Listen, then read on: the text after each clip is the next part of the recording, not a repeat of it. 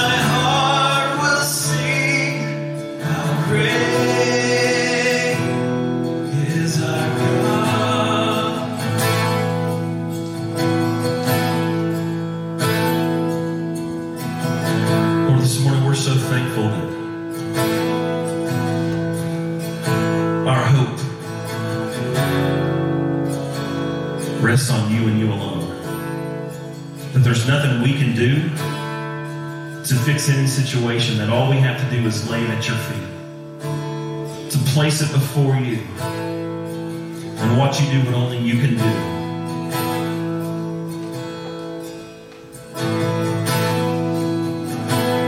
You're the beginning and the end. You're everything.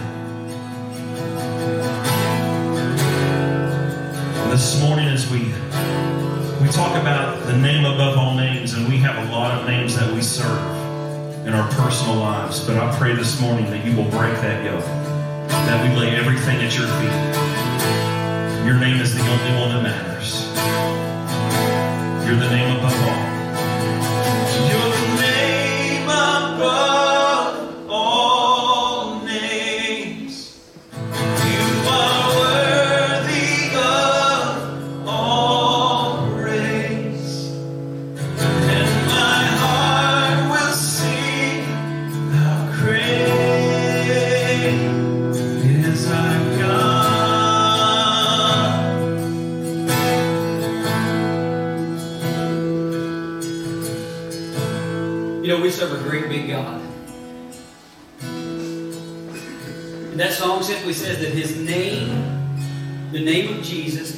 Above every name.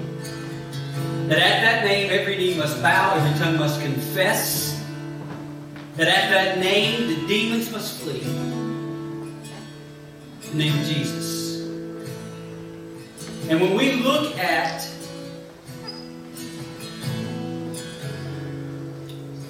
the bigness of God.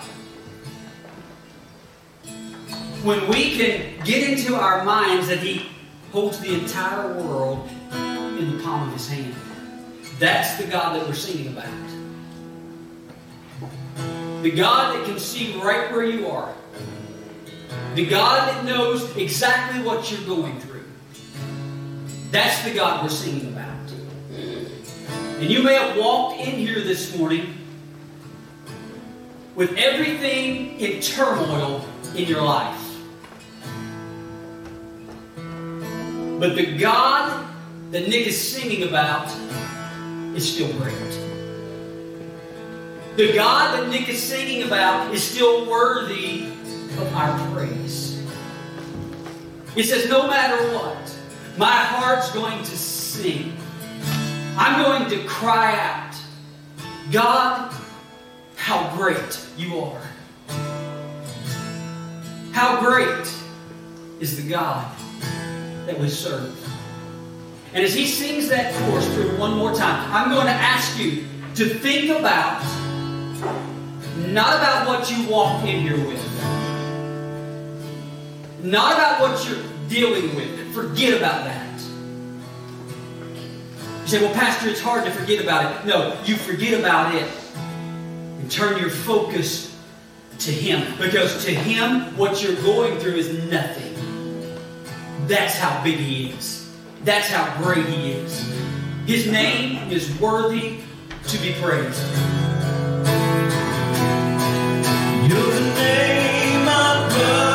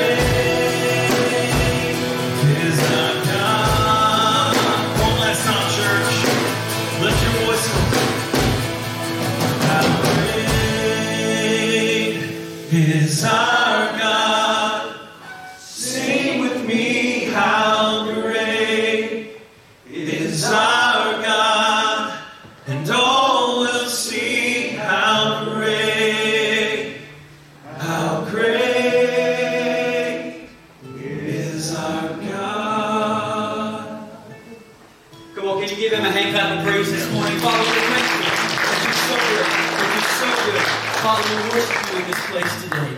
Amen and amen. How many people know that he's great?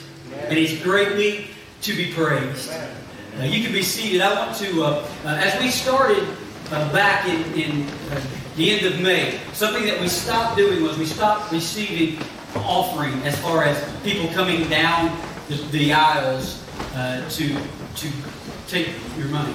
Um, but as we begin to, to talk about that, we understand that, that that's not just a ritual that we do. Uh, giving is, is worship.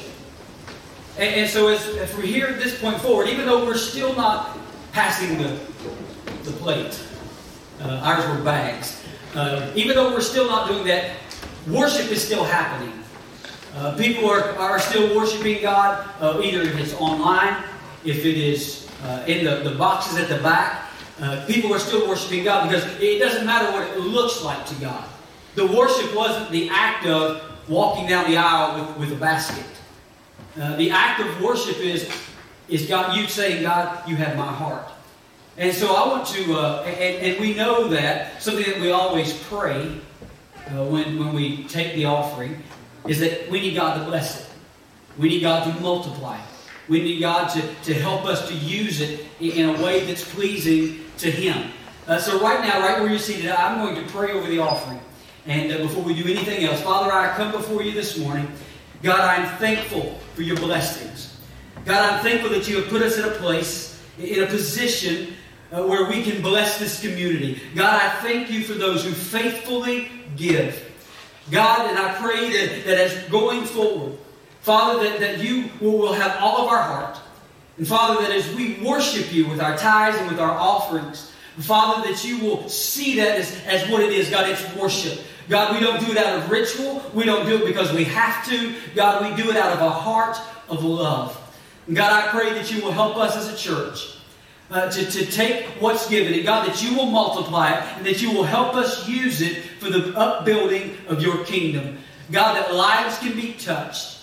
God, that, that, that lives can be changed. Father, we thank you in Jesus' name.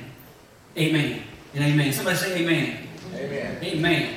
Um, so the, the second thing that, that we started doing uh, when we started this church here, we started filling out a connect card every week. And you say, what's a connect card? Uh, that was a card where we connect. Uh, no, it is a card where you can put your name and, and, and that kind of stuff. And the reason that we do that is because we want you to know that you're more than a number, you're a name. I could have somebody up in the sound booth, I told you last week, just you know, counting every head that was here. Uh, but that's not what matters to me.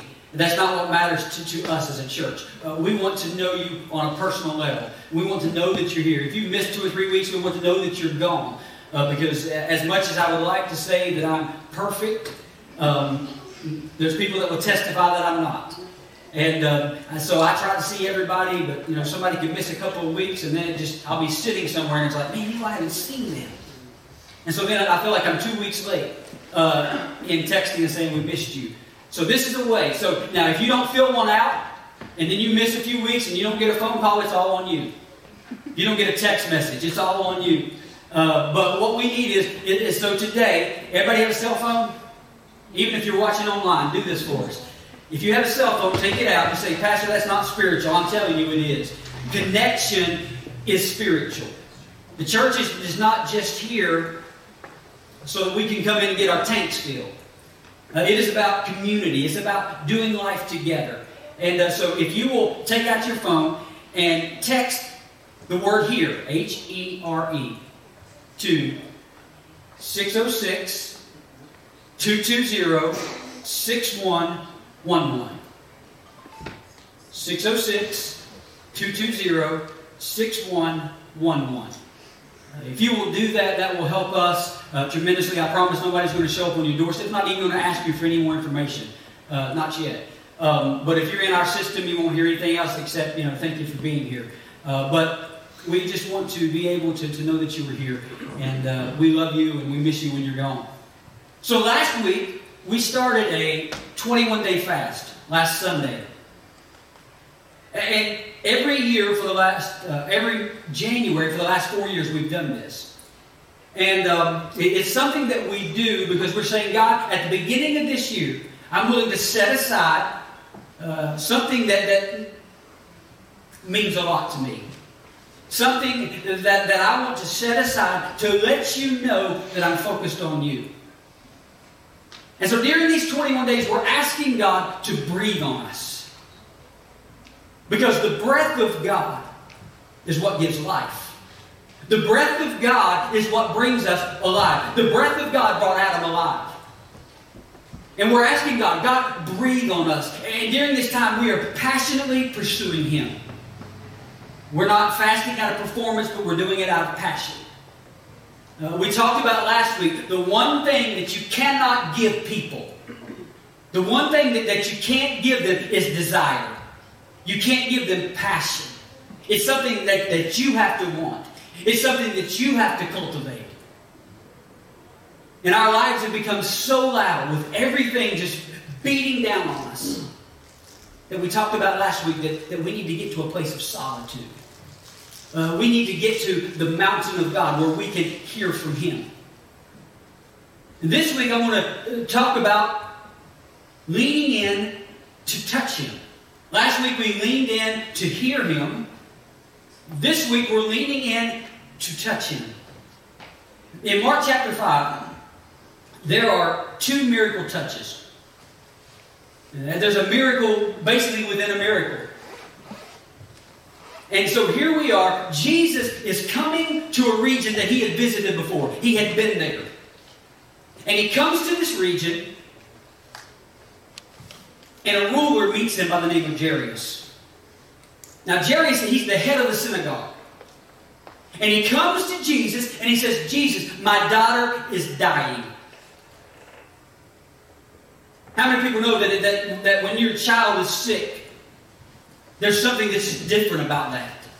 You're worried about them. So you can imagine, he comes to Jesus, leader of the synagogue, and he says, Jesus, my daughter is dying. Would you come touch her? Jesus, my daughter is dying. If you would touch her, I believe that she will live. I believe that she will be made whole. And Jesus said, I'll come. He said, I'll come. There's something about Jesus. If you ask Jesus to show up, he will. If you ask Jesus to show up, he will. You say, Well, Pastor, I've been praying. I've been seeking his face, but I can't feel it. I don't feel like he's showing up. The situation hasn't been changed. When Lazarus died, Mary and Martha, they came to Jesus and they said, Jesus, you need to come touch him. But what happened? Jesus didn't come on their timetable. They thought Jesus was late. Jesus didn't come when they thought he should. and in your life when you're praying, when you're asking God to show up, it may not be on your time, but He'll come. It may not be when you want Him or think He should show up. But if you ask Jesus to show up, He will. Don't give up praying. Don't give up believing because He's coming. Don't give up under the, the weight of the world. He's coming. So here we have Jesus and we have Jairus, and they're headed to Jairus' house. Now, Jesus has been to this region before, so, so he's no stranger to these people. He starts to walk to Jairus' house, and as he does, the crowd starts to gather around him. The word begins to spread. Jesus is back. I mean, they, didn't, they weren't able to put it on a billboard, you know, coming in two days, Jesus. They, they had, but, but when he got to town, word began to spread. Jesus is in town. The same Jesus that they knew about. They knew that, that people were following him. They knew that he was healing the sick. They knew that he was raising the dead. They knew that he was putting religious people in their place. Jesus is in town. So they, they, they start to gather around him. So there's this great mob of people. And one of the people in that crowd is a woman who had been hemorrhaging for 12 years. For 12 years, she had been suffering. Now, according to, to Levitical law, a woman that is bleeding is unclean. She is ostracized from her community. She's isolated. And here she is. She has had this problem for 12 years. Can you imagine? I mean, I get tired of dealing with a, with a headache after 12 minutes. And I'm thinking, God, when are you going to show up? I can't take this anymore. Some people might say I'm a baby. But she had been dealing with it for 12 years. She has to be weak. She has to be overwhelmed. She has to, to be filled with shame, wondering, what did I do to, to cause this? Why is this on me? Can you imagine living in a place where everywhere that you go, that people are staring at you, saying, There they are. Stay away from them. There they are. Man, they've got issues. There they, can you imagine living with that for 12 years? So I can imagine by this point, she is desperate. She is desperate. And she says, if I can just touch him, I'll be made whole. If I can just get to Jesus, he'll fix this problem. She's desperate. So in Mark chapter 5, we have two different touches. We have Jairus, who needs Jesus to touch his daughter. And we have this woman who needs to touch Jesus. So here she is. She works her way through the crowd. And she comes up behind him and she says, If I can just touch the hem of his garment, my life will be changed. And so she reaches out and she touches it. When this happens, Jesus stops. And he says, Who touched me? Now, the disciples, pretty much in 2021 terms, said, Jesus, you're crazy. Do you see how many people are gathered around you? They've been touching you ever since you walked in town. How are we supposed to know? They probably said, just, just pick one. Everyone's been touching you, bumping up against you. We can't keep them away.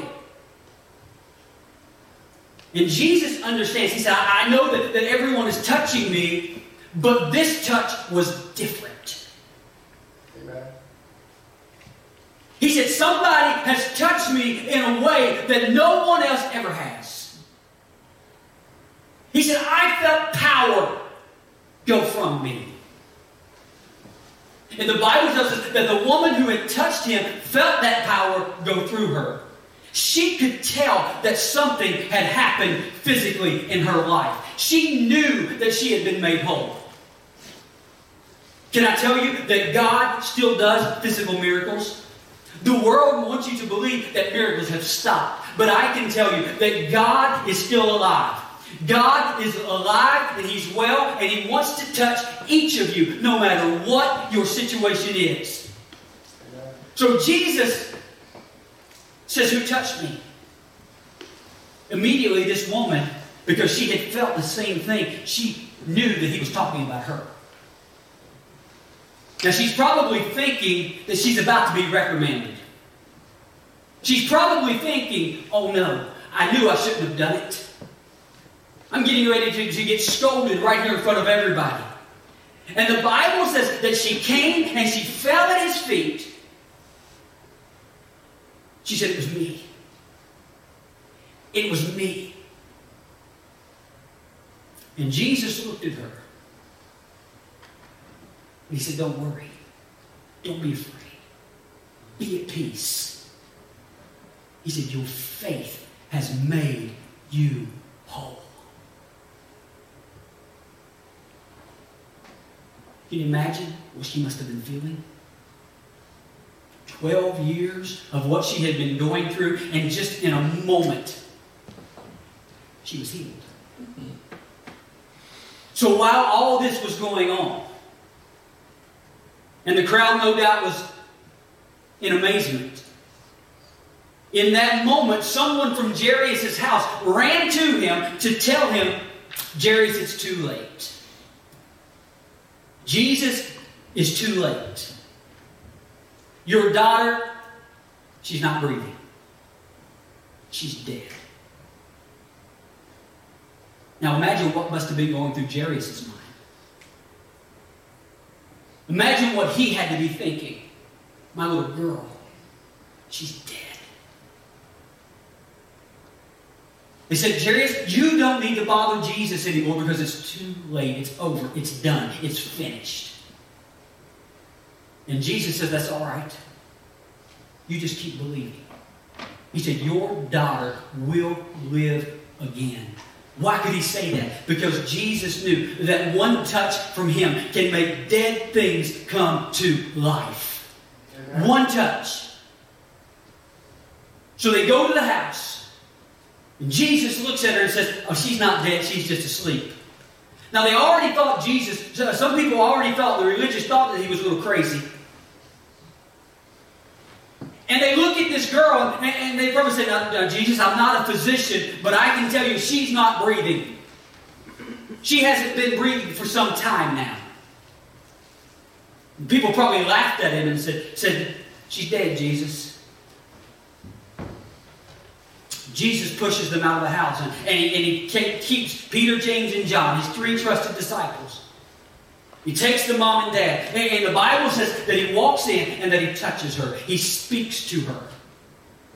And in that moment, she came alive. In that moment, life was breathed into her body. And what I want you to see from these two stories is that there are times when God comes to touch us. There are times that we need to touch Him. And there's a difference. You see, I don't think it was by accident that these two stories were put in the same passage of Scripture side by side. There are moments that He touches us, and then there are moments that we have to touch Him. You see, there's power in His touch. But here's what we fell into in society and in modern Christianity. We've been taught that God is omnipresent. And what that basically means is, is that He's everywhere. So as we walk in our lives, we know that He's with us. And a lot of times we become satisfied with just that. But there needs to be times in our life that He manifests His presence and He breaks through and He touches us, or we break through and we touch Him. Because it's only it's God's touch that makes His presence evident. Amen. It's His touch. When Christy and I first met in college, we were talking about this the other night, and um, she likes to remind me of this every now and then just to make sure I'm in my place. When we first met, here, here she was, a 17 year old freshman. I was an 18 year old sophomore. And, and on that day in, August of 1992, when I looked at her, there was just something different about her. Honestly, I knew that she was the one.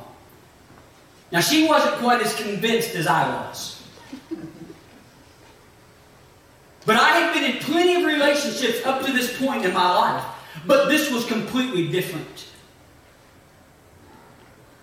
As a matter of fact, my parents came down one weekend shortly after and they came to visit. I'd been telling them about her and they, they came to Cleveland to visit. And when they met her, when they walked out, my mom looked at my dad and said, That's your future daughter in law. Now, when I heard this story later that week, I, I claimed it. I said, Let it be. But to be honest, this, this relationship took me by surprise. I, I wasn't expecting a 17 year old girl from Spring City, Pennsylvania, the North. A girl who didn't even know what biscuits and gravy were. Now, if you knew me during my college days, you know that I liked some biscuits and gravy. Never had. Still hasn't to this day. Pray for it.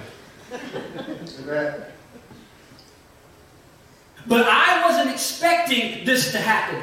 But from the, from the moment that I met her, there seemed to be something different. So we started out by, by spending a lot of time together. You know, this we're just spending a lot of time. And I had friends who didn't like her. The reason they didn't like her was because the previous year, my girlfriend was over five hours away. So they didn't have to compete with anyone for my time. I know you're thinking, people really want to spend time with you? That's a different story. But now they weren't in the forefront. So here we are, and, and we're together a lot, Christy and I were. We were together. We, we ate lunch together. We ate dinner together. We, we, we were always together. But there was never that public moment, that, that, that defining moment in public that made it evident that we were together. I would get questions all the time. Are you guys dating? And my answer was always politically correct. No, we're just hanging out. And we'd be sitting somewhere. And guys, you know how it is. We'd be sitting somewhere, and our heart, my heart would be beating. And I would want to reach over and take her hand. But I was scared to death. So I wouldn't. I wanted to put my arm around her, but I didn't. I'd heard about people from the north. mean.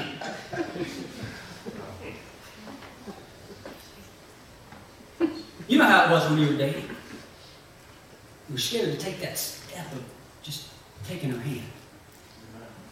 Your hands were sweaty and you'd wipe them and you'd think about it. But then there was this moment that I worked up all the courage and I reached over and I took her hand. And in that moment, the ice was broken. Because I reached over and, and took her hand and she didn't push it away. She didn't look at me and say, What are you doing? We're just hanging out. But she held my hand back. And that was the defining moment. The defining moment was in the touch. And then when we were in public, we would hold hands. And people didn't have to say, Are you together? It was evident. People could see it. Up to that point, we had just been I, we had been satisfied with just being in each other's presence, but it was that touch that made it evident in my heart that said, maybe she likes me. It made it evident to everyone else, all of my friends. Because in that moment they said, Well, it's over. He's done. Finished. Never see him again. We had been together, but it had never manifested itself. And when you think about your relationship with God, we can't be satisfied just walking in His presence. We have to say, God, I need your touch. I need to touch you. Because it needs to be evident both to you and to the people around you that the presence of God is in your life. He wants you to know how much that He has for you. He wants you to, to reach out and take His hand. And He wants to, to take your hand. And He wants you to know that He's alive. And that He has something that can change your situation. But you have to be willing to reach out and touch Him. You have to be willing to let Him touch you. Let me ask you this question. When you think about your walk with Christ, and if you're following Christ right now, ask yourself this question Is there something missing with your experience with God? Is there something missing? When you think about your relationship with God right now, have you been satisfied with just His omnipresence? Have you been satisfied with just the knowledge of knowing that He's everywhere? Have you and God just been hanging out? But when people look at you, they can't see His presence in your life. And they have to ask the question is he a follower of Christ? Are they following Christ? God said, if you will reach out and touch me, if you will let me touch you, my presence will be evident. Have you not had that, that true experience with God where His presence manifests in your life, where you become changed, 100% changed, 100% made whole? We all want to experience God's touch. We all want God to touch us. We have to be willing sometimes to reach out and touch Him. That's what this woman with the issue of blood was dealing with, but that's what she wanted. That's what Jairus was dealing with, but that's what he wanted. One touch from God. Either Him touching you or you touching Him. Change your life forever. That's why we're fasting and that's why we're praying. It's not to get God's attention, but it's saying, God, I'm passionate about you. God, I want to experience you. God, I want to hear you and I want to feel your touch. I want to touch you. Hallelujah. Yeah. In order to do that, we have to press through some things. When we look at these two people in this story in Mark chapter 5, we have to, to realize that Jairus had some issues he had to press through. Jairus was, was ruler of the synagogue. He was religious. And if you read through the Gospels, you, you know that the religious people, they didn't like Jesus too much. The religious people didn't believe he was who he said he was. But in that moment of desperation, Jairus had, had to, to press through his religious ways. Now, this woman, she had a whole different set of issues going on. She had to press through some of her secular ways. You say, Pastor, what are you talking about? Well, the Bible tells us that she had spent everything that she had, every last penny that she had, and she had not gotten any better. She had tried to fix it for herself, but she had not gotten any better. Now, now, the Bible doesn't say this, but Jesus had been to that region, so it's quite possible that, that she didn't take the opportunity the first time he was in town. I mean, it's possible that she could have seen the crowd, but she could have looked at everything and said, I could never get to him. You see, there's, there's two types of people that have to press through. You have the secular people, they exclude God. And you have the religious people, they limit God. She excluded God. She was focused on doing it herself. She said, I can do it without God. I can do it in man made ways. And can I tell you that, that if you're of that opinion this morning, that I want to assure you, you cannot do it without Him. Amen. You can't be healed. You can't be saved. You can't be mended. You can't be made whole. You can't go to heaven without God. And then the religious. The Pharisees, they limited God all the time. You remember the story. There was a situation where, where they became upset uh, because Jesus told someone that their sins were forgiven. He said, Who does he think he is? They tried to, to limit, they tried to put him in a box.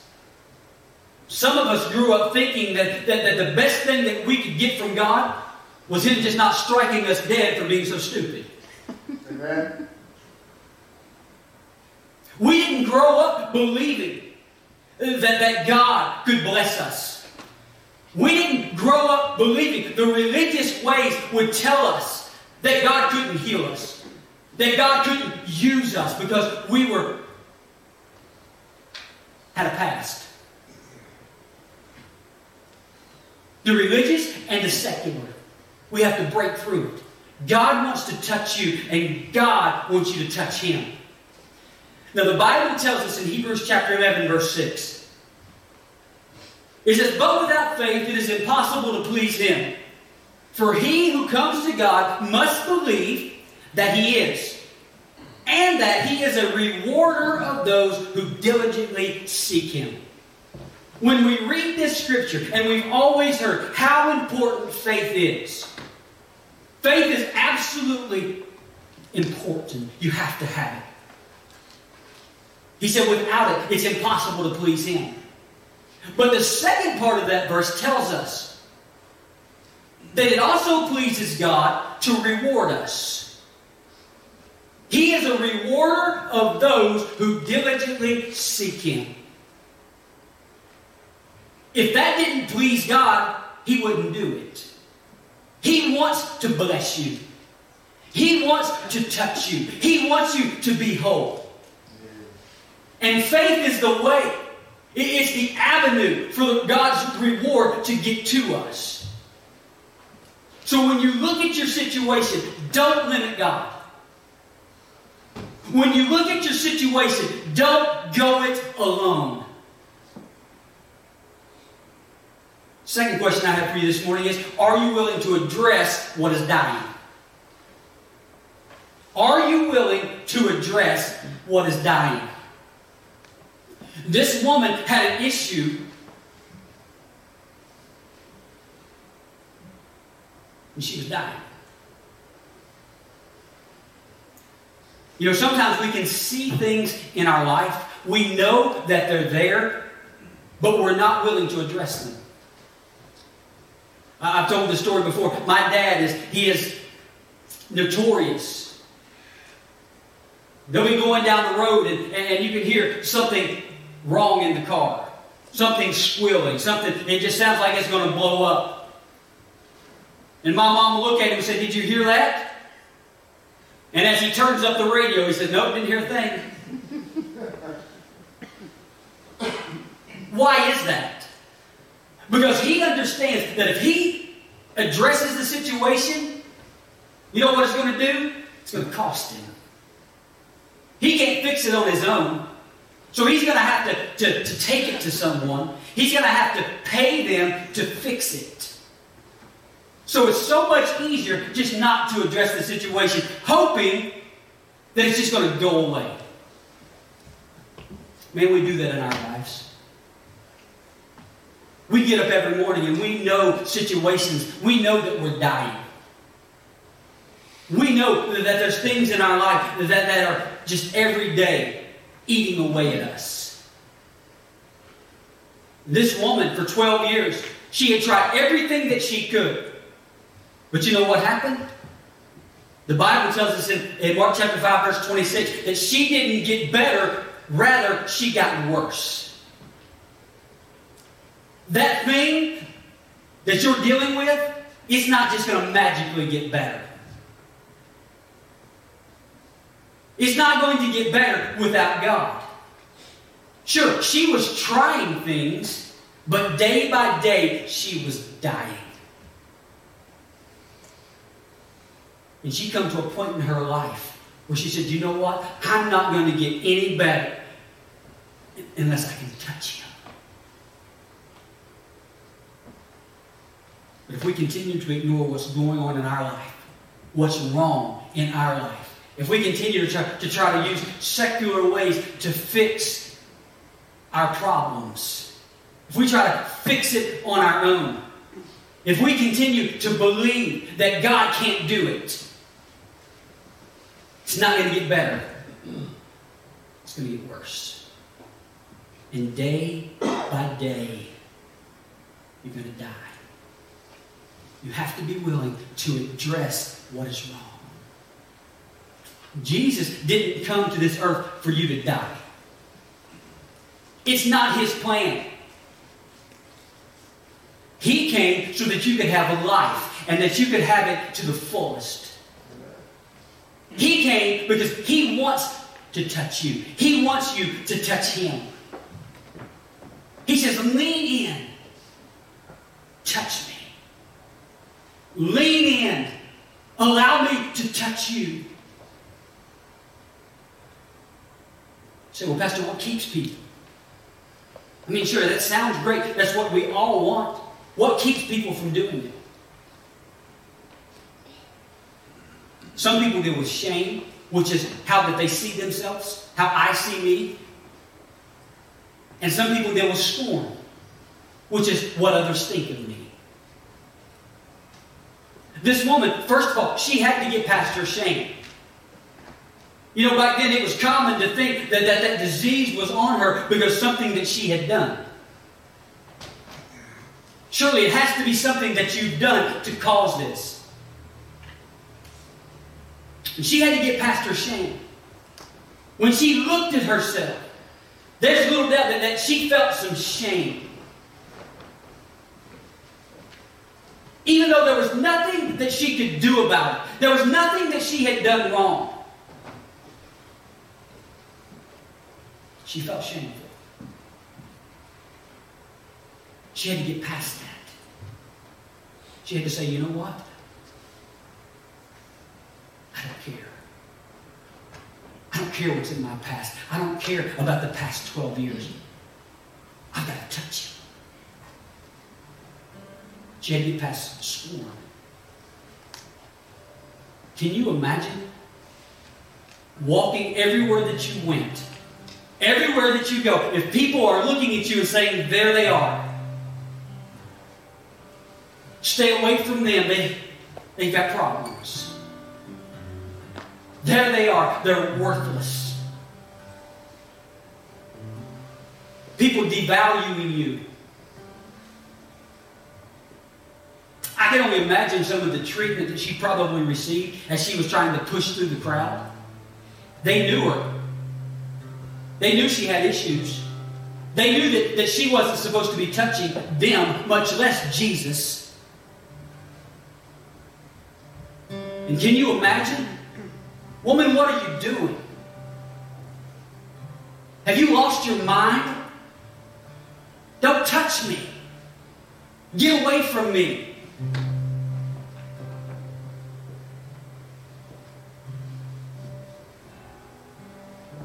There's no hope for you. Jesus can't change your situation. But in that moment, it didn't matter to her. She made up her mind. I'm tired of feeling shameful. I'm tired of the way I feel about myself, and I don't care what people think about me. I want to be made whole. She could have easily decided. She could have looked at the situation and said, you know what? I've tried for 12 years. I'm not doing anything else. Yeah, he might be able to fix me, but look at all the problems, all the obstacles that are between me and him. But instead, she held on to her faith. The faith that said, if I can just touch him, I'll be made whole. If I can just touch him, everything will be okay. She had to fight through the crowd. And when she finally made it to Jesus, she reached out. She was close enough, within an arm's length of him. She reached out and she touched his garment. And that issue that she had dealt with for the past 12 years, she probably couldn't even remember what life was like before it. In a matter of seconds, it was changed. He said, Pastor, how do I touch you? What does it take? You have to press through the crowd. You say, What's the crowd?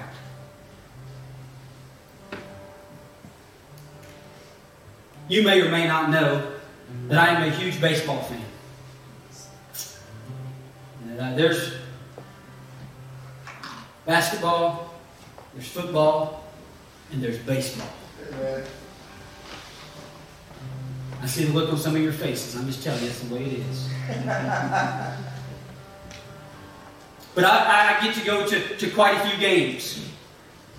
And I've known people who go to quite a few games. But there have been four occasions that I've been in the stands and that I've got a foul ball. I'm not talking about just a player, you know, I've had players toss us one for our daughter, but I'm talking about real live foul ball. There's people that have went to games for years and, and never had one even close to them. Four times it's happened to me. But there's two times that I remember specifically. Think it was two summers ago. We went with a, group here from church, and and uh, our kids' pastor, Pastor Steve, he's a big Giants fan. Y'all pray for him. How you can be from Boyd County, Kentucky, and like San Francisco Giants makes no sense to me. Right. That's another story. Right. So we go up there, and we uh, they're a bunch of cheapskates, so we're sitting in the top row. And we're sitting there, and, and, and there's a plexiglass right in front of me, but we're way up. Now, I go to a lot of baseball games, and, and very rarely do you see a foul ball hitting to the upper deck. Especially where we were sitting. We were right behind home plate. So we're sitting there, and I'm stuffing my face, and, and uh, you know, just looking around, enjoying the atmosphere of, of baseball. Did I mention it's a great sport? And I'm sitting there, and I'm watching, and all of a sudden, the batter swings, and the ball is headed straight for me. Upper deck. And I kid you not, all I had to do was stretch out my hand, just like that. I didn't even have to move it. And it hit right in my hand, and I caught it. I went to that baseball game. I never expected for that to happen. But it did. Now, there was another time, I'm so glad he's here this morning. I love telling this story. I, it gets more embellished every time I tell it. And if you think I embellish it, you should hear him tell it. Pastor Rick, we went to a baseball game, and I was a little bit younger then. Had a little bit more hair. He did too. So we were there with a bunch of people, and there's another foul ball. Now, this time it wasn't right at me. As a matter of fact, it was probably two or three people down. But I saw that ball, and me being the nice, meek guy that I am, wouldn't hurt anybody. When I saw that ball, I knocked him. That's probably why he has back trouble today. I knocked him for a loop. There was nothing that was going to stop me. There was nobody that was going to come between me and that baseball going home with me. Why? Because I wanted it. And I got it. He tried to give me some sob story about never getting one. I said, I don't care. This is mine.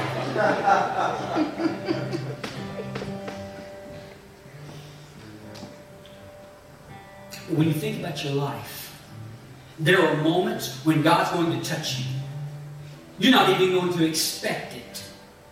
You may have walked, you go into a situation, you're not even looking for it, and it's all of a sudden God touches you, and you're blessed.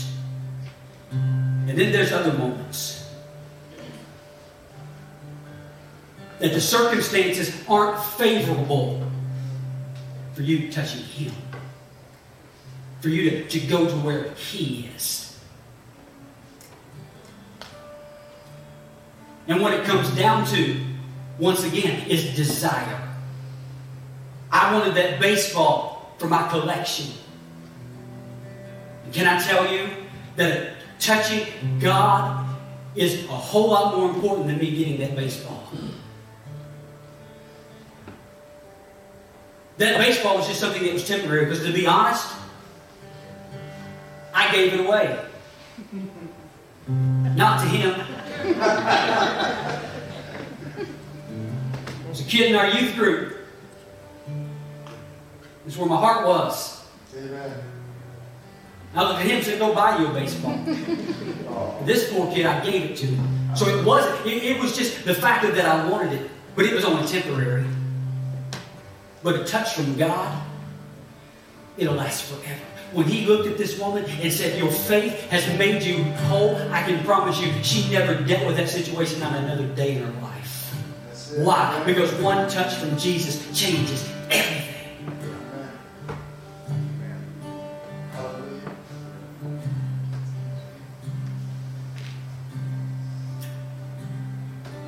There's no doubt that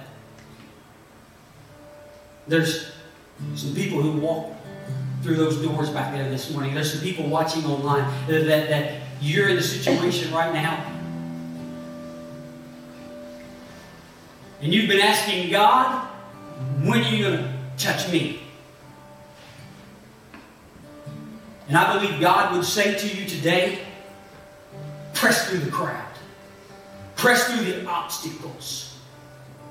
Don't worry about the shame that you have. Don't worry about what other people think about you. Press through the crowd. Touch me. And if you can get as desperate as that woman was, she was tired of her life. She was tired of the direction that it was heading. And she became so desperate that she said, I'm going to do whatever I can do to get to him.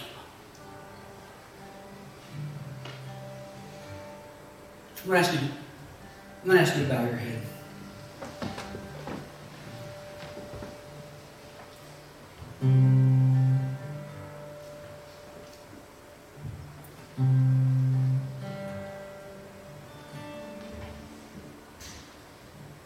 There's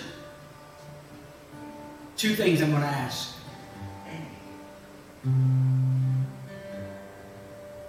If you're here this morning and you say, Pastor, I'm doing all I can do to follow him.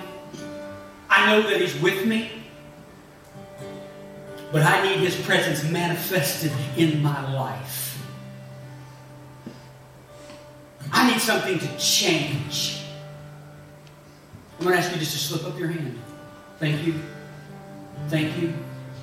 Thank you. I need something to change. I need to touch him. Anyone else? Thank you. Now I'm going to ask you to stand. I'm not going to belabor the point because I believe that God wants to do something.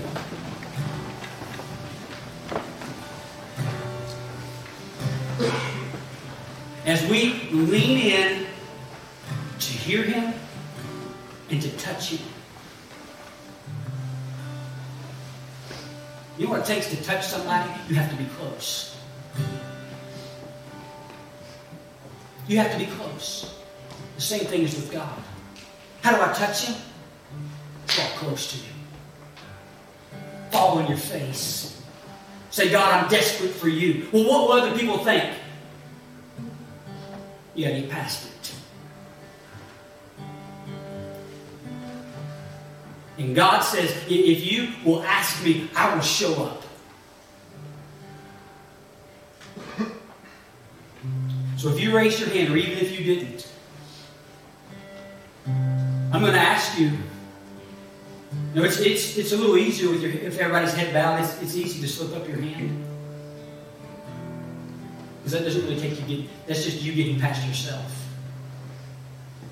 But I'm going to ask you this as I pray and Nick begins to sing. If you need prayer, if you need to touch God, I'm going to ask you to take another step.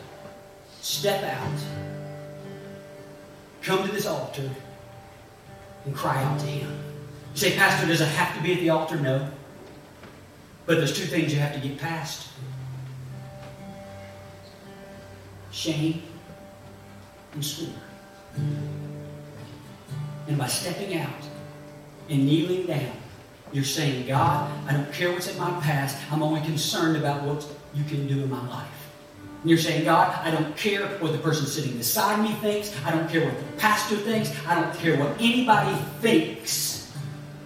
I need a touch from you. So as I pray, don't hesitate. God wants to do something in your life. Just like that moment that I went for the baseball, the reason that I did that was because I felt in my heart, this may be my last chance. That may be the last time that I get a chance to get a baseball. And this is not a scare tactic, but it's just truth. You standing here today, it could be your last chance to touch him. It could have been this woman's last chance to touch him. So don't let the enemy talk you out of getting your touch and touching him. If you're to the point that you want and you're desperate for change, then as I pray, I'm going to ask you to come. And I believe that God's going to do something in your life and that you will leave here today because your faith has made you whole. Father, I come before you right now. God, I'm thankful for your Holy Spirit, for the presence that we feel in this place. God, I know that there are people in this auditorium today